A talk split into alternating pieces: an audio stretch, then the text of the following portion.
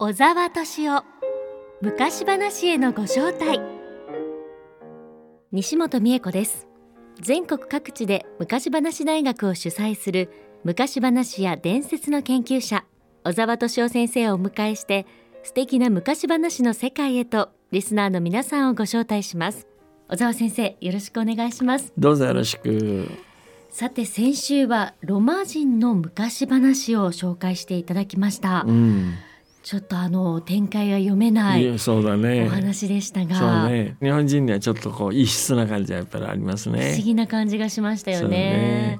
ロマ人っていうのはね、前回も話したように、昔はジプシーと言われたんですけどね、それが差別語だというわけで、この頃はヨーロッパではロマ人という言い方に変わったんですね、でも僕が使っている資料はジプシーと呼ばれた時代の調べた資料なんですね。それのドイツ語訳なんですけどね、もうちょっと聞いてもらおうと思うんですよ。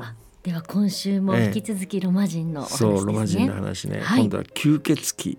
吸血鬼といえばまた意外なお話が始まりそうですね。そうよ、なんか我々日本人にはね、あれという思うね、だいぶ違うね。はい、お願いします。昔ある村におばあさんが住んでいて、若い娘たちが集まって糸を紡いだり、冬の長い夜を一緒に過ごしたりしていた。若い男たちも来て、娘たちとふざけたり喧嘩をしたりキスをしたりし合った。ところが一人だけ、ふざけてくれる者もキスしてくれる者もいない娘がいた。しかもそれが金持ちのルーマニア人の娘であった。3日目まで誰一人近づこうとしなかった。その少女は同じ年頃の娘たちを見て、自分には付き合ってくれる男の子がいないのを不思議に思った。この娘は美しかった。想像もできないほど美しかった。ある日、これも美しい一人の若者がやってきて、この娘を腕に抱きキスし、夜明けのおんどりが鳴くまで一緒に座っていた。朝早くおんどりが鳴いた時、若者は立ち去った。おばあさんはその若者がおんどりのような足をしていることに気がついた。自分の目でそれを見たのだった。ニーツ、お前何か気がついたかい？私、よく見てなかった。私の見間違いでなかったら、あの男はおんどりの足をしていたよ。いやよ、おばあさん、私には見えなかったわ。娘は家に帰り、眠り、また起きて、おばあさんの家へ糸を紡ぎに出かけた。昨日以上に娘たちが集まって仕事をした。若い男たちもやはり来て、それぞれにお目当ての相手を呼び出し、キスし、ほどほどに時を過ごして帰った。美しい娘のところにもあの若者が来て、彼女を腕に抱きキスし、可愛がり、前の川でいた。そしておんどりが鳴いた時、消えていった。おばあさんが言うまいことか。ニーツェ、見たかい？あの男は馬の足をしていたよ。どうだっていいわ、私見なかった。そう言って美しい娘は家に帰り、寝て朝早く起きて、普段の用事を片付けた。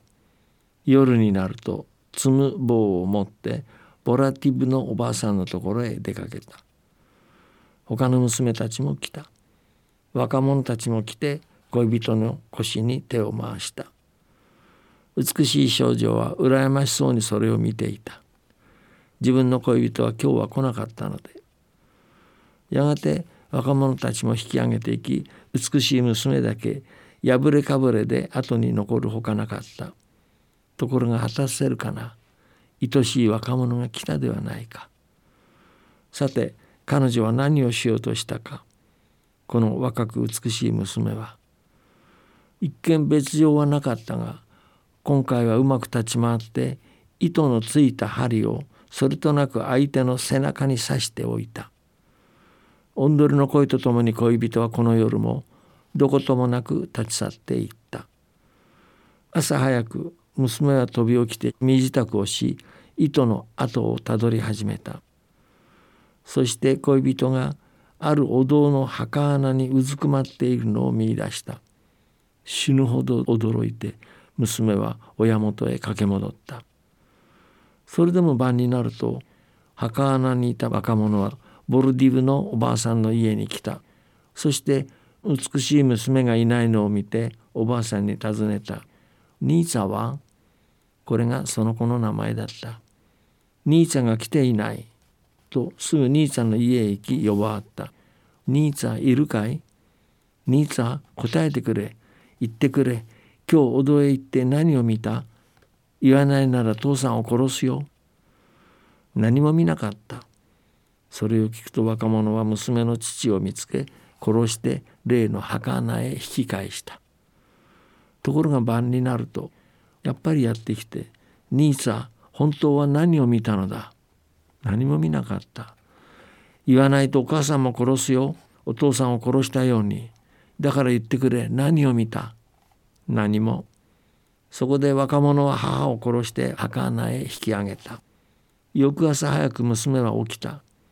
家に12人の召使いがいた。その召使いたちに、みんなお聞き、私はたくさんのお金とたくさんの牛と羊を持っている。それをお前たち12人でお分け、全部あげるからね。私は今夜死ぬのよ。死んだら森の中のリンゴの木の下に埋めておくれ。そうしないとたたりがあるよ。そしてリンゴの木のありかも教えた。その晩も墓穴の若者は出てきた。ニーツァいるかい？いるよと娘は言った。言ってくれニーツァ、3日前に何を見た？父母のようにお前も殺すぞ。言うことは何もない。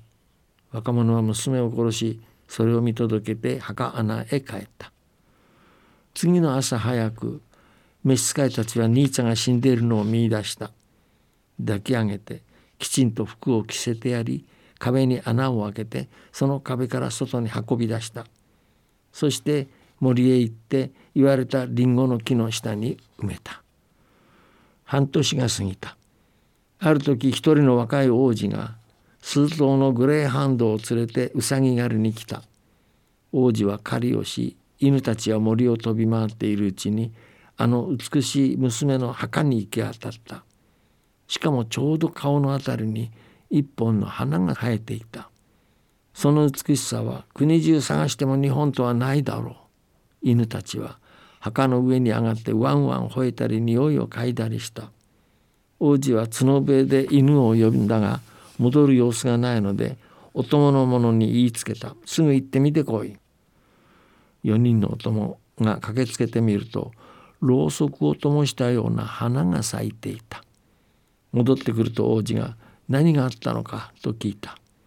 見たことも聞いたこともない花が1本ありましたと1人が報告した。若い王子はそれを聞くと自分でその墓へ出かけていった。花を折って持ち帰り、父と母に見せた。そしてコップに刺して自分のベッドの枕元に置いた。夜、王子が眠ると、花はコップから伸び上がり、くるっととんぼ返りをして一人の美しい少女に変わった。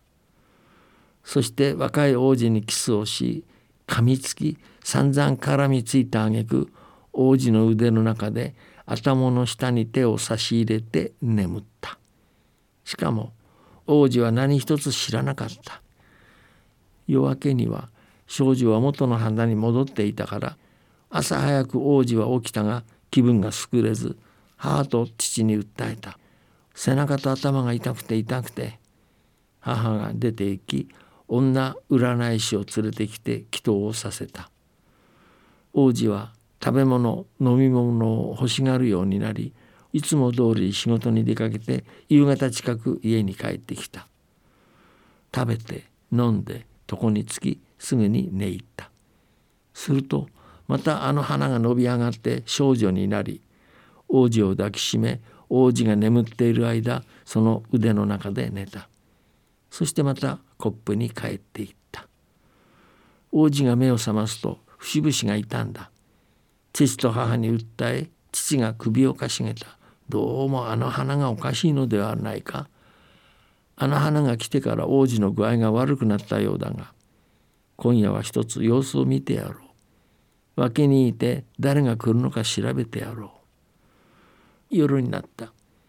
王子は食卓の席を立ち床について眠った。すると例の娘がコップから出て、世の中にまたとないほど美しくなった。燃えるろうそくの輝きのように美しかった。母と父の王はそれを見て、その美しい少女に手をかけた。その時王子が目を覚まして美しい少女を見、少女にキスをした。一緒にベッドに入って朝まで眠った。王子は結婚式を挙げた。ごちそうが出、酒が出、人々はこの美しい花婿に目を見張った。これほど美しい花嫁を見たことがなかった。二人は半年一緒に住み、その後若い妻は二つのリンゴを手に持った金髪の男の子を産んだ。王子は大層喜んだ。美しい少女の元の恋人で、彼女を愛し、そして殺したあの吸血鬼がそれを聞いて押しかけてきた。ニーサ、言ってくれ、あの時何を見た？ニーサは言った。私は何も見なかった。正直に言うのだ。さもないとお前の子若君を殺すぞ。お前の父母を殺したように。さあ本当のことを言ってくれ。言うことは何もない。そこで吸血鬼は坊やを殺した。少女はそれを教会へ連れて行って埋めた。晩になると吸血鬼がまた来て聞いた。兄さん、何を見たんだ？何も見ないよ。いえ、言わないと夫を殺すぞと立ってきた。夫を殺させてなるものかと兄さんは言った。神よ、この男を。吸血鬼は兄さんがそういうのを聞くと途端に死んで、怒りのあまり破裂してしまった。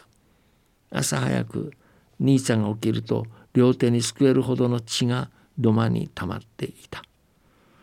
兄さんは父の王様にできるだけ早くこの男の心臓を取り出すように言い、父の王はそれを聞くと長くは考えず心臓を取り出して兄さんの手に持たせた。兄さんは子供の墓へ行って子供を呼び起こした。心臓を墓の上に置くと子供が立ち上がった。次に父と母のところへ行き血でこすると、見よ、父と母は起き上がった。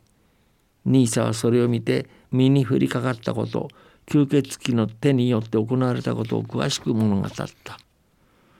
で終わりなんですね。すごいね。ねえ、日本の話とは全く違うよね。ねえ、ちょっと不思議なお話でしたね。本当不思議な話ですね、はい、死んだり生き返ったりね。で吸血鬼が現れるでしょ、はい、うん、吸血鬼ってのは割とヨーロッパの話で出てくることは出てくるんですけどね。これはすごいね。結構、親を、ね、殺してしまったりとか、そうそう、自分の子供まで一旦殺されたりと、うん、で生き返るからのと不思議なんだよね。そうですね、不思議な話よね、うん、ホラーでしたね。ホラーだ、全くホラー。これ本当にもうね、はい、芝居にしたら、あるいは映画にしたらもうすごいホラー物語だよね。そうですね、うん、大人向けの昔話っていった感じがしますよね、うんうん、そうですね、本当そうで、変身はしてるんですよね。だから殺されたのが生き返ってみたりね、はい、変身はしてる。だけどその変身の仕方が日本の話とまた違うんだね。日本の場合だってさ、鶴が正体を見られたら私はもういられませんっつって鶴になって飛んでいったりするでしょ。そういう平和な変身じゃないんだよ ね、 だからね。そうですよね、うん、いわゆる西ヨーロッパの話ともまたちょっと違うと思うんですね。感じが違うんで独特だよね。じゃあこういった似たようなお話は日本にはないってことですよね。これはないですね。もうロマ人独特のお話、うんうん、そうだと思うよ、うん、あれしたら殺して、で殺したら生き返る。生き返るはあるんですけどね、日本でもね、はい、だけど生き返り方が違うよね、これね。へ、それであの時何を見たんだ、言ってくれ、言わないと殺すぞって殺すでしょ、はい、うん、なんかすごいね、このあたりね、うん、これロマ人の方は子供に伝えているお話なんですかね。どうなんだろうね。でも少なくとも幼い子じゃないでしょうね。ある程度やっぱり大きくなった、うん、だと思うよ。そうですよね、うん、まあ大人たちというかな、その子供って言っても中学生高校生以上ぐらいのね、17、8歳より上の子でしょう、これ。そうですよね、聞いて楽しめるのはちょっとうなされてしまいそうですよね。本当うなされてしまいそうだよね、はい、うん、恐ろしいのはニーサ言ってくれ、あの時は何を見たんだ、はいね、私は何を見ないよっていうと殺しちゃうんだよ ねすごいね、怖いですよね、すごい怖いよ本当。でもね終わりの方だね、兄さんが神よこの男って言うでしょ、神よ、はい、って言うとお産に死んでしまった、それで怒りのあまり破裂したって吸血鬼はね、はい、吸血鬼も神様にはかなわないらしいんだよね、どうもね、うん、それがまた不思議だね、はい、うん、吸血鬼ってのは神の支配の外にいるのかと思うんだけど、そうじゃないみたいだね、うん、神よりは弱いんだよ。そうですね、うん、また日の光とか、うん、ニンニクとかそういうのではないんですね。そうじゃないの、そうじゃないのその神よが出てきたらあれと思うよね、うん、でニーツはそういうのを聞くと途端に吸血鬼は死んでしまう、怒りのあまり破裂してしまった、はい、で朝早くニーツが起きてみると両手にすくえるほどの血が土間に溜まっていたと、血がね、ニーツァは父の王様にできる早くこの男の心臓を取り出すように言い、父の王様はこれを聞くと長くは考えずにその心臓を取り出してニーツァの手に持たせた。これもすごいね、心臓を取り出して持たせんだよ、ね、そうですね、ね、ニーツァは子供の墓へ行って子供を呼び起こした、はい、呼び起こしちゃうんだよね。それで心臓を墓の上に置くと子供が立ち上がったです、ね、うん、このあたりはなんだかすごいね、ちょっと理解に超えるよ ね、 そうですね、うん、その吸血鬼の心臓を墓の上に置くと子供がハッと復帰するんですね、うん、それで父の母のところへ行って血でこすると二人は起き上がった、父と母も起き上がったです、ね、はい、それで生きちゃうんだよね、うん、不思議なことだな。なんか西ヨーロッパの話とやっぱりちょっと違いますよね。ちょっと違うと思うね。そうですね、うんうんうん、でも聞き応えはすごくありますよねありますねありますね。だけどこれを子供に語ったとはとても思えないよね。そうですよね、うん、ほとんど大人の楽しみなんじゃないですか、うん、うん、そのロマ人の昔話はやっぱりそういった感じのが多いんですか。多いんですよ、こういうのね、この吸血鬼みたいなのもね、はい、よく出てくるしね。へえ、それでその生き返るが多いんですよね。何らかの方法で生き返るっていうね。でその時に血が大きな役割を働いてね。だからそういう意味じゃ血がね生き返るの働きをするっていうのは当たり前なのかもしれないけど、それが割と多いよね、そのロマ人の話にはね。へー、うん、だから血生臭いんですが、でも結局は神様にはかなわないという人たちなんだよね。そうですね、うん、非常にだから不思議にいろんなものが混じってると思うな。いろんなものが混じってると思う、はあ、やっぱ移動して暮らしてる民族だからですかね、うん、そうでこの神よって言ってるけどキリスト教の神かどうかは分かんないんですよね。そうは言ってないんだよね、はい、ただ神よこの男って言ってるわけだね。でこの神がキリスト教的な意味での神かどうかちょっと分かんない。雰囲気としてはキリスト教の世界じゃないもんね、これね。あ、うん、そうですよね、うん、吸血鬼でしょというわけで ねなんか本当に子供に向けて話すよりも大人が聞いてこうやって議論するような話が多いですね。そんな話ですね、本当そう。もっと聞きたくなります、はい、今日はロマ人の昔話を紹介していただきました。今回も衝撃的な内容でしたね。本当衝撃的だね、はい、生きたり死んだりねでもロマ人の昔話って他にもやっぱりたくさんあるんですか。ありますよ。来週もね、もう一回聞いてもらいたい、はい、これまたちょっと違ってね、はい、面白い話です。来週はじゃあ楽しいお話になりますか。まあどっちかというといい話だよね。そうなんですね、うんうん、はい、楽しみにしています、はい、小澤先生ありがとうございました、はい、どうもありがとう。小澤敏夫昔話へのご招待。